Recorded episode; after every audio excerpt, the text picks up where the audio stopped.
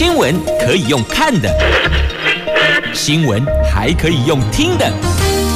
亲切的早安问候，专业的新闻分享，欢迎加入美英主持的 News Online，说新闻给你听。亲爱的朋友，台港后打开后，大家好，欢迎您再度锁定收听《News Online》，我是美英，我是谢美英。在进入今天四大报的四则头版头条新闻之前呢，我们现在关注的是天气概况。北北桃今天白天温度介于二十六度到三十三度，竹竹苗二十六度到三十三度，那落差在于北北桃白天有降雨的机会，而竹竹苗则是全天。阳光晴朗，好天气呢。好，来看四大报的四则头版头条。中时讲的是疫苗，自由讲的是振兴券，那联合讲的是美国对台湾的承诺。经济日报提的是我们台湾制的电动车，这一款电动车曝光了 MIT Made in Taiwan 的鸿海裕隆在欧洲秘密打造的。好，我们逐一来看详细的新闻内容。先来看中实的疫苗，单薄莫德纳政府快催货。常常勾选莫德纳的朋友遇到关心的亲友询问，你什么时候可以打得到疫苗呢？啊，只能说莫宰羊啊，莫德纳莫宰羊。那到底要不要继续等待呢？国内有三百零八万人接种第一剂莫德纳疫苗，迟迟等不到第二剂，就被称为是莫德纳孤儿。其中两百零四万人在九月底之前需要追打第二剂，但是从八月十五号到现在没有。一剂莫德纳到台湾来，因此引发了民怨。虽然卫福部长说将近要等到了，一说快来了，快来了，但快来了还是没有来。那什么时候会来呢？这个答案也没法给个具体。那星光医院副院长洪子仁建议，卫福部应该开放混打疫苗，混打，同时积极的催促疫苗赶紧到货。这个是。国家元首、院长级以上，每个人都有责任呐、那一指挥中心的统计，到九月底前，有两百零四万接种莫德纳疫苗者即将届满十个星期了，应该要赶快接种第二剂。换句话说呢？这个月底之前，国内需要有两百零四万剂的莫德纳疫苗，但是残酷的事实是，八月十五号之后没有一剂莫德纳到货，接种第二剂的时间被迫延长了，恐怕会不利因应 Delta 变种病毒呢。对此，指挥官昨天也承认，从七月二号开始大规模施打莫德纳，推估到九月中旬，也就是现在这个时间点，有接种第二剂的需求了。如果疫苗到货，他们会尽快开放民众施打第二剂啦。所以说呢，这莫德纳孤儿等待第二剂可以说是望穿秋水，政府还是没法明确。日期什么时候可以接种？那韩国政府可以亲自催货成功。反观疫情指挥中心对这个区块似乎没有积极的动作。每个国家领导人、每一位元首都会穷尽一切力量要抢更多的疫苗。这个是所有人。都该有的责任，不是只有在指挥中心哦，国家元首、行政院长都应该要。那而且这第二剂接种，我们可以拼第二剂的覆盖率啊，这也是很好的。那 BNT 他们说是不是要考虑纳入选项？如果真的要拼第二季的覆盖率的话，就不要只有单一勾选。那是不是把它也开放，让大伙儿可以勾选？那因为很多人害怕，我重新勾选，亦或者我去做了调整，结果我本来排序到某个点了。因为重新勾选，所以得砍掉重练，我得打回原形，我又得被排到最后面了。所以常常哦都在拉锯。那如果说我只是增加选项，是否可以不影响原来我们的排序？就是之前登记了，我们总是有个先后顺序嘛。很多人是有这一层的顾虑，所以呢很犹豫。那如果政府端可以说，哦好，那现在开放某个时间点，大伙儿进来做加选。而不是说我原来的不要了，你可以增加选项嘛？这样子让第二季的覆盖率也可以比较多的话，是否这一块可以做思考呢？那目前我们的疫苗接种覆盖率达到百分之四十八点七五呢。继续，我们来关注的是振兴券，这周周抽轮流送。自由时报头版头条的新闻，这振兴五倍券将在十月八号起正式领用，各部会加码，总共计数了总额将近七十七亿的。八种振兴券，除了经济部的好时券已经宣告前四百万名数位绑定者免抽签之外，行政院政委员唐凤今天将会同经济部跟金管会等官员召开记者会，公布其余总共有八百三十六万份的七种振兴券的细节。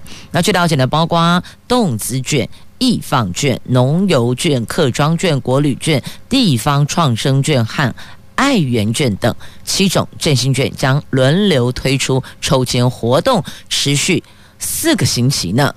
那今天宣布启动五倍券官网，目前规划官网在二十二号当天开放五倍券的数位券绑定，可以在五倍券官网这个统一的单一平台进行八种振兴券的一站式勾选登记。和参与抽签呢？那行政院鼓励民众透过官网先登记再抽签。那知情官员说，目前规划七种振兴券，每个礼拜的星期二到星期五，每天都有一种到两种轮流登场抽签。将持续四个星期的时间，为政府推出的振兴券议题持续加温。抽签活动可望从十月中旬开始，实际抽签的时程将留待今天的记者会对外宣布。那相关细节也是在今天对外。宣布，那行政院长苏贞昌针对媒体询问，他说：“民众可以依自己的需要以及方便选择数位券或是纸本券，今年都有各种加码优惠，请大家领券之后多多使用，让小店家跟小农能够因此得到振兴呢。”那数位五五倍券超吸金的三十三亿，总价值有三十三亿的优惠也。准备让大伙在礼拜二到礼拜五轮流抽签带回去了。那也有四十多家的金融机构参与响应，加码好康至少有四百六十二万份呢。那数位绑定如果到了百分之二十到两成，有没有可能呢？因为银行。也想要了解、掌握，大伙儿都想分食这一块饼。那对此，经济部长王美花是超乐观，他说过两层一定没问题的，数位绑定肯定有的。数位绑定使用方便，你就不用还要带纸本券出门了嘛，一起搞定啊！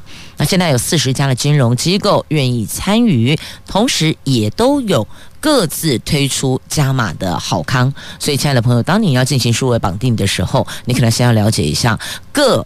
金融机构的好康优惠内容有哪些？哪一个才是您觉得最最优惠的，可以赚很大的哦？那么客庄券在十一月中启动。小额消费也能使用哦，它将发四十万份面额五百元的数位券。这疫后经济有待振兴，日前公布五倍券相关细节，客委会昨天也抢先的公布客庄券二点零的内容，预计要透过抽签的方式发放四十万份。每一份面额五百元的数位券，使用时间从今年十一月中旬到明年的四月底。每一次消费不限金额，小额消费也可以使用哦。估计将因此带动百万人到客庄消费，创造经济效益达十六亿。这是目前拉出来的目标数字，十六亿。所以有数位绑定之后，银行推出的优惠加码，那么还有我们来自中央的这个七种的振兴券哦，每个礼拜连续四周，礼拜二到礼拜五每天一种到两种登场，让大伙儿来登记抽签。这似乎有点像是疫后经济之娱乐片了。你会发现，接下来大伙儿讨论的话题会聚焦在：你今天抽了吗？我们是蒙利假爸宝，或是疫苗无助不？直接问你：你今天抽了吗？登记了吗？有没有抽中呢？这可能会成为另外一种小确幸吧。安慰性质的小确幸。好，讲到小确幸，来，那我们是不是要来听听小幸运呢？等我把键盘拉过来吧。好，这是在今天媒体聚焦，当然也是最近大伙儿除了有关疫苗到货时间、询问度之外，最关心的大概就是这一趴了。那在这里也祝福朋友们。如果您有参与抽签的，就是七种振兴券的抽签，祝您都能够美梦成真。那另外，期待疫苗赶快到货，要接种第二剂，亦或者正在等待第一剂的每个人，也都能够圆成心里所向往的。来，来继续，我们关注的是在今天联合报的头版头条的新闻，美国布林肯重申对台湾的承诺。美军撤出阿富汗引发的乱象，让美国总统拜登是饱受抨击。国会议员质疑，这将动摇盟友对美国的信赖。那他们的国务卿布林肯说呢，美国会履行《台湾关系法》对台湾的承诺，也会履行对乌克兰的承诺。那众议员说，他从乌克兰回来，后来要去台湾，两地人民都怕得要死。布林肯是否愿意公开表态，美国政府将帮助乌克兰？和台湾抵抗来自俄罗斯跟中国大陆的侵略呢？那对此，布林肯说：“当然，美国会履行对两国的承诺。”现在，中国是对于美国撤军，就在阿富汗撤军，有强力的宣传说美国抛弃盟友啊。那这当然会引发一些周边效应跟想象的空间嘛。那美国他们也持续的。力挺立陶宛跟台湾发展关系哦，在这一块他们是有表态的哦。那白宫国家安全顾问苏利文，他和立陶宛的总理通话讨论深化两边的关系。美国强力支持立陶宛应应对来自大陆的胁迫哦，因为中国就是见缝插针。简单讲，在外交在盟友这一块，它就是见缝插针。所以美国一来。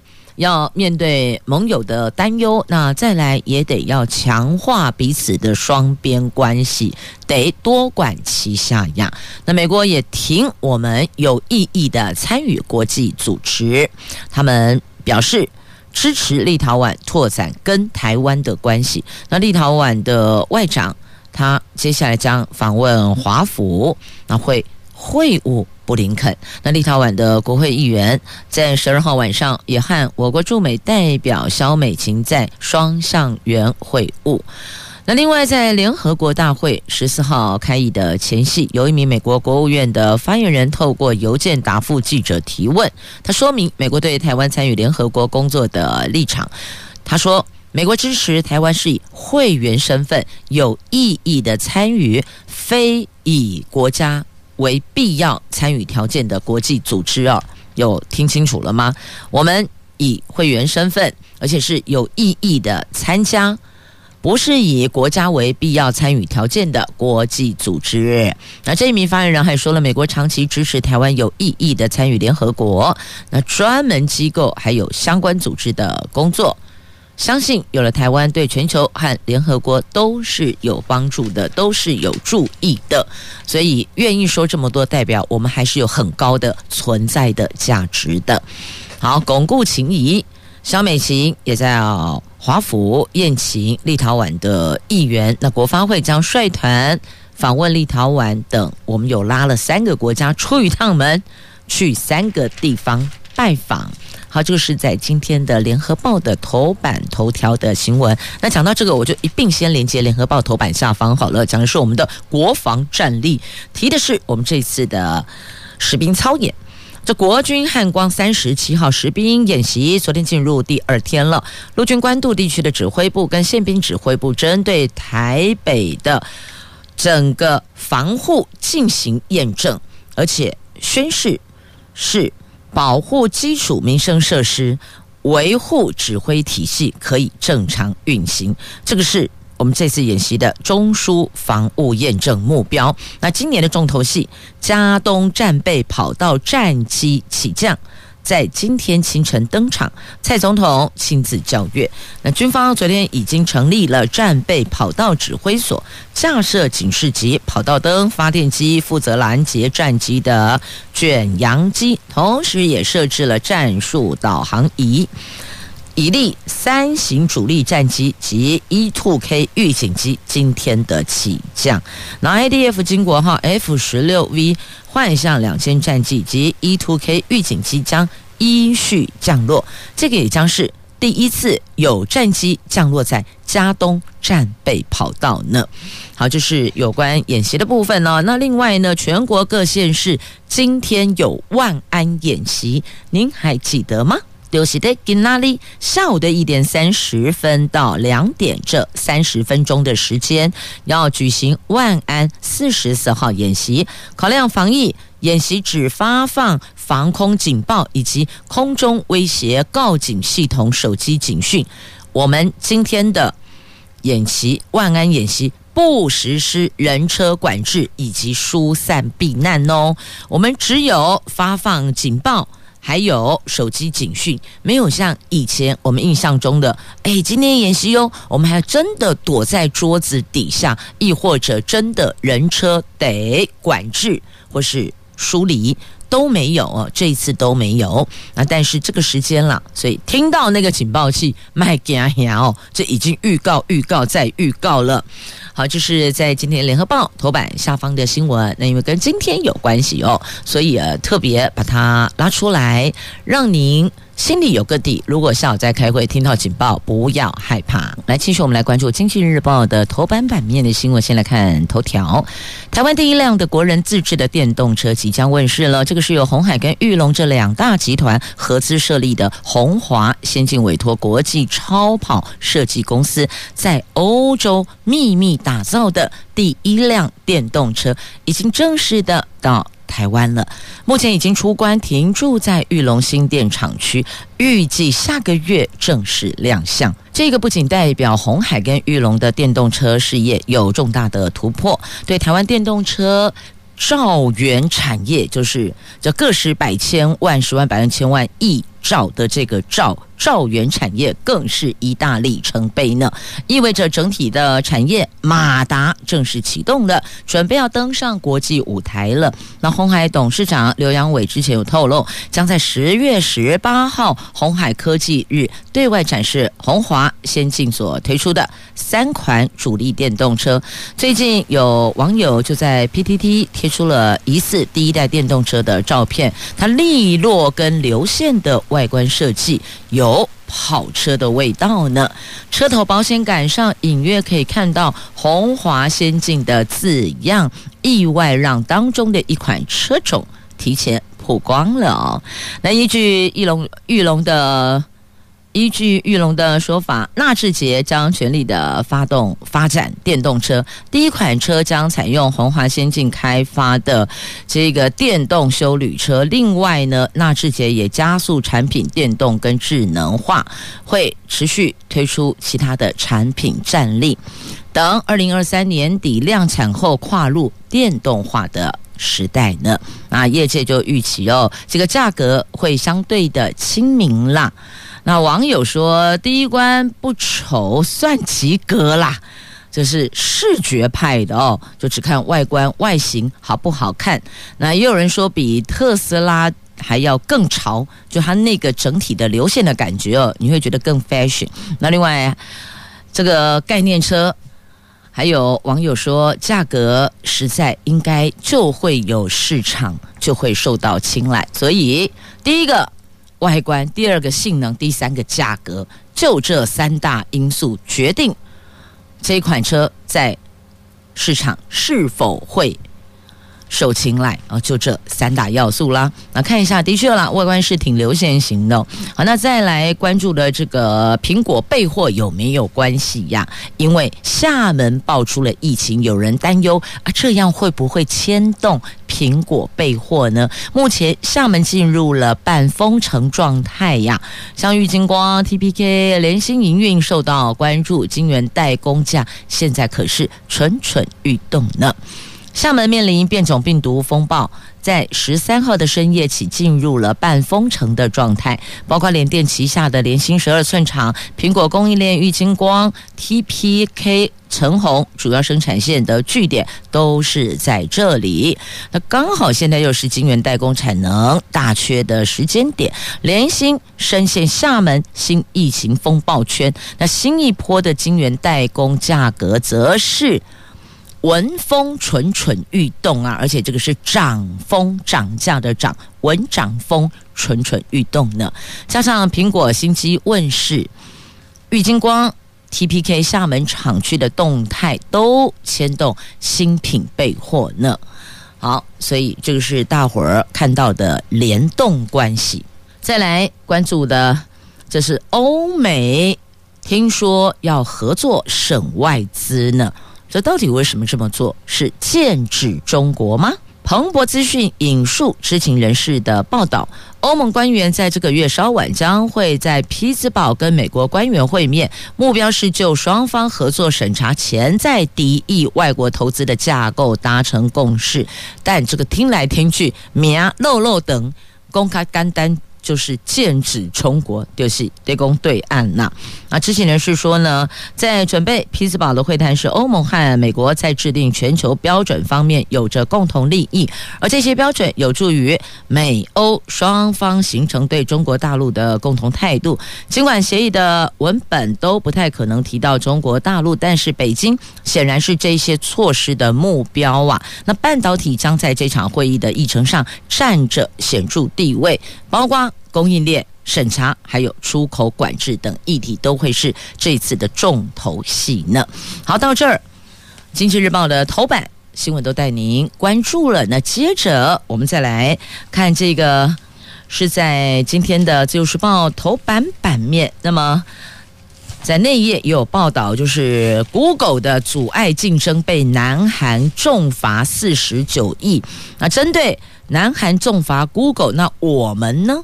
可是我国的公平会的见解不太一样呢。那韩国认定他们是妨碍手机业者改装，涉嫌的垄断。那我国则是采纳 Google 系统完整性的主张，所以呢见解是不一样的。南韩公平交易委员会十四号宣布，对 Google 滥用市场主导地位，限制手机操作系统竞争，重罚。两千零七十四亿韩元换算台币是四十九亿美金，是一点七七亿。这等于是 Google 一个月内在南韩遭到的第二次挫败样。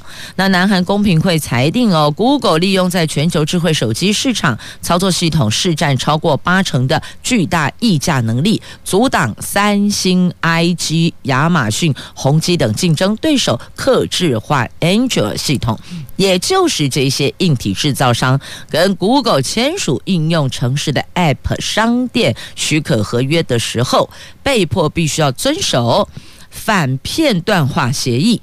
这个妨碍安装修改的 Android 分支版本，阻碍市场竞争，延缓新产品跟服务的释出。所以呢，就此去开罚，这也是 Google 一个月内第二次的挫败。他们说。我要上诉，这 Google 说的哦，说我要上诉，这在南韩的状况。那在我们这儿见解不同，因为我们是采纳 Google 系统完整性的主张啊。来继续呢，我们来关注在今天中时头版下方的新闻。这柯文哲说要停建公宅，结果大家就说你在骗选票哦。他说六年多已经盖了一万八千户了，他担忧的是债留子孙。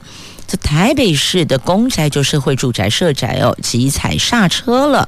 台北市长柯文哲上任的时候，曾经发下豪语，八年要盖五万户的公宅。到二零一九年，他发现要达到目标似乎有困难，所以改口说还要二十二年才能盖完，还呛蔡英文总统八年盖二十万户不可能。那柯文哲他又说。十四号，就昨天哈，还有说呢，台北市六年多来已经盖了一万八千户公宅，再盖下去怕债留子孙，先停下来，再想想看。蓝绿议员就齐轰他。炮声隆隆，说他停建公宅根本就是骗选票啊！那内政部说，如果台北市政府暂缓新建社宅，希望北市府能够把土地给中央，由中央接手，继续的推动社宅，还是会朝向蔡总统八年内完成二十万户社宅的目标努力啦。那柯文哲说呢，这房屋的租金补贴以前是一口价。这个他觉得很 stupid 哦，应该按照家户所得进行不同的补贴，而且还要防止不合理的炒房。特别是必须优化。房地产的交易安全，建立尊重专业的文化，不要关在办公室里边凭空想象，讲个老半天都没有用，要推动下去呀。但是呢，民进党议员许淑华痛批，这个就是在骗选票嘛！你当初为了选票骗年轻人说要盖好多好多的公宅，还呛蔡政府盖不了那么多，结果呢，现在自打嘴巴子。可以说从头到尾都在骗骗骗。那当初议会帮忙通过公宅预算，柯文哲还敢呛议员在党阻挡的党，而且公宅是公共建设，可不应该拿台北市的税收来支应。他不会赚钱，只想省钱呐、所以意思是说呢，我们除了节流，应该要开源嘛，开源节流得并行嘛。那国民党议员吴世正怒轰说，柯批恶质骗到选票后，现在要交棒了，因为明年年底嘛，两届任满了，才说做不到政策发夹弯，非常的难看，完全没有经过缜密思考就乱喊。过去还大言不惭说八年五万户是我梦到的，他要求柯 P 要对社会大众、要对年轻人道歉呐、那我们来看一下这社宅的部分哦。八年二十万户的社宅是蔡英文二零一六年的重要竞选政策。那他执政之后修正为八年新建十二万户，另外八万户以包租代管的方式达成。内政部统计，全国社宅已经新建了四万八千户，今年底可以达到六万户。在包租代管的部分，全国有两万三千户，到二零二四年前，每年可以增加两万。万户，好，这是最后拉出来的实际上的期程，但能不能够按照这个期程的进度去达阵，这后续还得要再看，因为有两大变动因素，一个是原物料，它能不能够到；第二个，它的价格。那这个有关预算的部分，牵涉到第一环原物料，第二环是人力。也就是这些施作的工作人员的薪水，要这两波都是可能会多少影响到期程是否能够如原来所提出的达阵，这个是可能会影响的因素。好，那么继续我们再回来关注在《自由时报》头版下方的新闻：离岸风电产业国产化啦。亚太第一座的机舱组装厂亮相了，我们来看看风机心脏谁做虾米款？离岸风机大厂西门子。歌美萨在台中港建设了欧洲以外第一个的机舱组装厂，第一颗的风机心脏机舱完工了，昨天正式对外亮相。那这里供应明年完工的大彰化东南及西南第一阶段风场多数的风机机舱，明年起更将两阶段拓厂生产目前最新型的大型机种机舱啊。那这个过半机舱明年可以交货哦。那在台湾拓厂，那成为出口的中心啊。好，西门子强调，他说。他们在台湾实现了更多的风机国产化的承诺。明年起，在台湾拓增第二阶段的机舱组装工厂，面积将达六公顷，厂房及员工数目前都扩增两倍，都要 double 哦。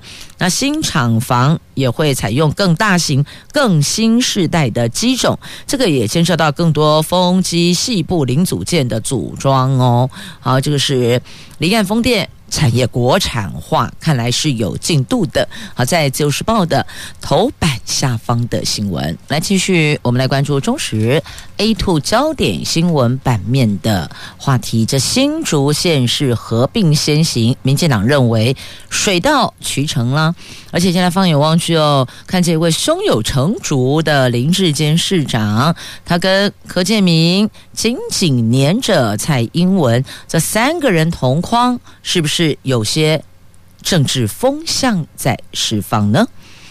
新竹市长林志坚提出了“竹竹并”倡议后，蔡总统十四号就昨天首次来到新竹市。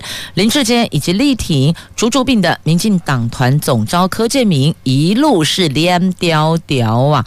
跟小英同框，尽管蔡英文对竹竹合并表示要考虑法制面的配套，但三个人同框，再加上民进党团昨天试出了这一些政治风向，新竹县是合并升格。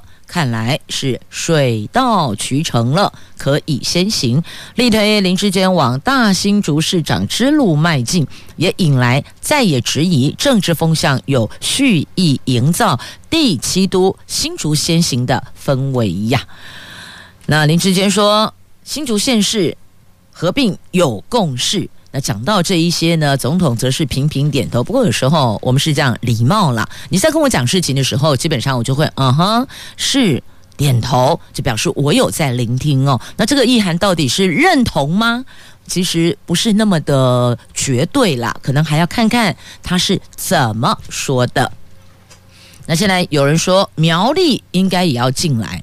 那苗栗要进来吗？那苗栗策略合作，但我最近也有听到桃园也有朋友说欢迎新竹加入桃园哦，桃园新竹县是合并起来也很好啊。你讲勾扎席尊哦，阿龙马是新竹州，大概龙州会是后来才分家的。那天下不都是这样子吗？合久必分，分久必合，要不要合过来好了？并过来，并到桃园。好，这是桃园朋友的玩笑话哦，在这么严肃的议题上面，舒缓一下紧张的氛围。那也有苗栗议长说，有人讲竹竹苗并。他认为这个是假议题，大家也担忧，最后反而成了大输家养。所以目前看来是竹竹并比较有共识，但是细节的部分可能还得要尊重新竹朋友了。好，再来关注的，这是去年的，应该这么说吧，叫做保姆更名啦。以前我们都叫保姆嘛，以后要叫托育人员喽。那去除掉刻板的印象。明年起要实施。我们去年有两百多位男生领证哦，所以保姆、保姆母嘛，保姆啊不啦，爱给我托育人员啊，不然保姆哈出来男的啊，保姆不是女生吗？出来男的，所以呢，其实去除刻板印象，我们更名为托育人员，意思都一样啦，做的事情的内容也都是赶快呢。这保姆在新劳动技能检定证书上将成为历史名词了。配合行政院的信评会的决议，劳动部的技能检定中心明年起将不发保姆人员技术士证，把它更名为托育人员技术士证。但是已经发放的。我们就不会再去更动它，还是一样的效力的。那配合信评已发证的，不用送回去改，man man man，只是要证明你是 OK 的，你是合格的。那妇女团体则呼吁着普及居家托育养，因为人家说，其实喊保姆保姆，好像感觉蛮温馨的，其实也很习惯啦。那内容都一样，有的男性保姆他觉得还 OK 啦，但。如果要去除刻板印象，的确从这些名称上要去做一个调整，大伙儿适应看看吧。好，接着再来，日前有提出了厨余养猪，那是不是建造中央厨房的概念？那也就不用每一个养猪场都得去建置那个烹煮的设备嘛。那但是呢，现在呢，农委会政策不明，所以被迫暂缓，也就是厨余中央厨房喊卡了。本来是由环保署来盖大型的高温蒸煮设施，把所有厨余集中处理，再分发出去。但是现在农委会的政策不明，所以只好先暂时缓缓了。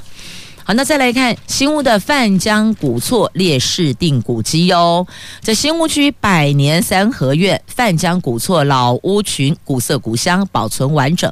其中二号、三号老屋因为十分复杂，所有权人意见分歧，难以晋升古迹之列。市府文化局经过斡旋，范江氏族同意以协议架构的方式，由市政府购置。活化使用，那这个月文资审议委员会通过公告为市定古迹，您有来过吗？好，接着再送上的这一则新闻比较感伤了，也特别提醒大家平常留意自己的身体状况。这一位金钟视帝蓝色喊的跨一波一大喊的龙少华，传出了在高雄拍戏的时候昏迷猝逝，享年。六十八岁啊，享年六十八岁，足岁是六十八岁。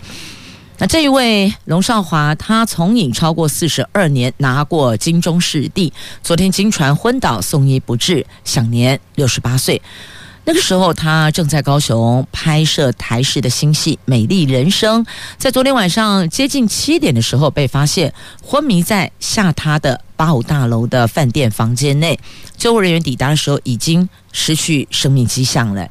被送往医院急救，还是宣告不治，留给影迷无限的遗憾。好，这位龙少华，您一定有看过他演的戏。如果你看过本土戏剧的话，肯定看过他。他真的是哦，戏精，他演戏功力超级强的。也谢谢朋友们收听今天节目，我是美英，我是谢美英，明天空中再回来，拜拜。